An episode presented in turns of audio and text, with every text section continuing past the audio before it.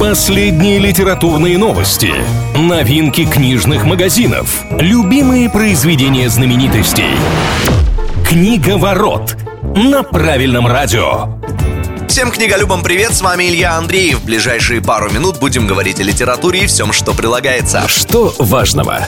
В Москве подвели итоги третьего сезона премии «Блог-пост», которую вручают за лучшие книжные блоги в сети. Список победителей достаточно большой, потому что самых-самых выбирают на всех популярных онлайн-платформах. И на Ютубе, и на Фейсбуке, и в Инстаграме, Телеграме, и даже ТикТоке. Однако определяет жюри обладателя Гран-при, который, как говорится, просто best of the best. В этот раз им стал Артём Федотов, автор книжного блога Literature and Existence ВКонтакте. Что обсуждают?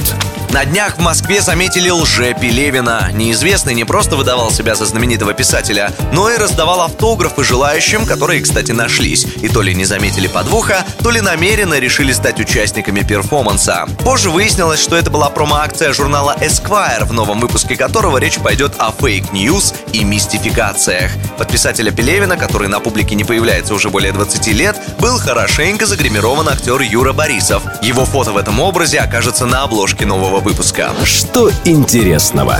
В столице появится еще один памятник Николаю Васильевичу Гоголю. Это будет третья скульптура классика в Москве. Первую установили в начале 20 века. Сейчас она находится в парке Дома-музея писателя. Второй памятник с 1952 года венчает Гоголевский бульвар. Новый, третий монумент планируют установить на улице Большая Никитская, во дворе музея военной формы. Точные сроки пока неизвестны.